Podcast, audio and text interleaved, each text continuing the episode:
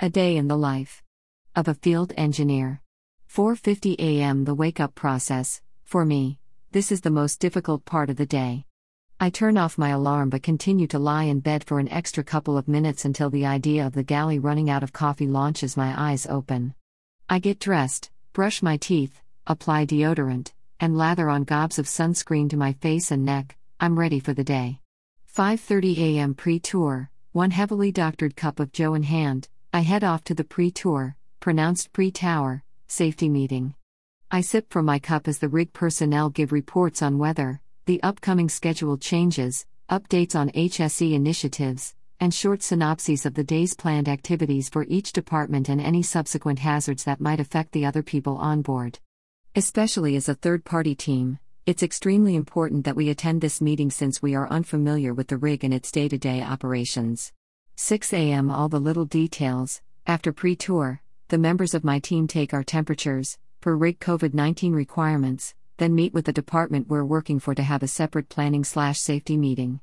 We do a handover with the night shift, if applicable, and then discuss what tasks should be completed today and what protection will be needed for the associated hazards. We talk through any roadblocks we might encounter, so we can find and implement solutions, whether that is finding specific parts or tools, coordinating with other groups on board, or getting permission for special operations. After the meeting is done, we all sign the safety documentation and head off to the change rooms. 6:30 a.m. 3,2,1 go. Dash and now the real day begins.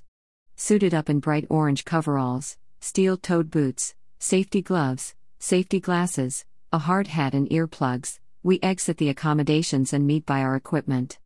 We take a moment to gather up the required tools and then start the day's operation. On this job, we are upgrading a blowout preventer BOP system with extra functionalities that the customer requested. We are working in our electrical panels today, installing additional wiring, terminals, and relays, according to customized electrical schematics created by our engineers. Luckily, this type of work only requires small tooling such as wire cutters, wire crimpers, terminal screwdrivers, etc., which makes it very easy to carry everything to the server room where our panels are. 12 o'clock lunch, finding a safe stopping point in the work, we make our way back to the accommodations to change for lunch. Usually, I sneak a peek at the options before getting into the back of the line, stomach already rumbling. A galley crew member heaps food on my plate as I pick out the options I want before I walk away to get silverware. Sitting with my crew, we talk throughout the meal on every random topic that comes to mind. The conversation is full of jokes and stories of home or other jobs, hitting on increasingly random topics the longer you're out there together. Eventually, we look at the clock and see it's time to get back to work, so we drop our plates off at the return window and head back to the change rooms. 1 p.m. back at it, in the electrical cabinet once again, we continue adding in the components. We continuously complete continuity checks throughout the afternoon to ensure our wiring is correct and label all new or modified wires for future reference. When the cabinet additions are complete, we will work with the rig electrical team and other third parties to verify that communications are established where necessary and that all functions are operating as designed. If there are any issues, we all work together to troubleshoot and implement the necessary solutions.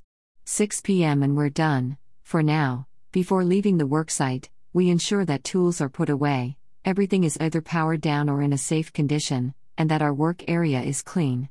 Only then do we head off into the accommodations to change.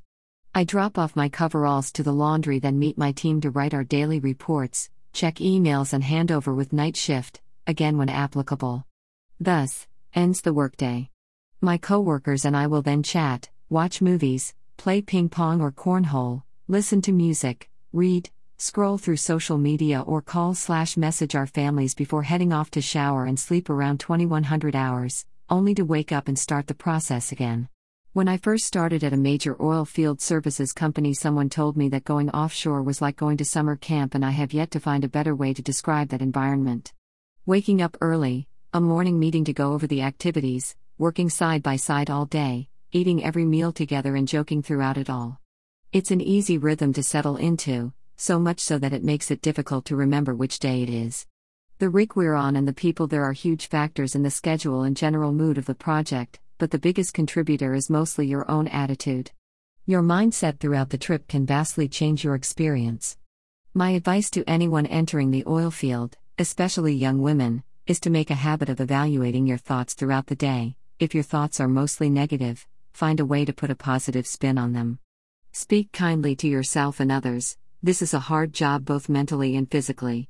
Progress and success should be equally celebrated, but remember that complications are inevitable, so approach them as though a solution is equally as assured. Enjoy the adventure.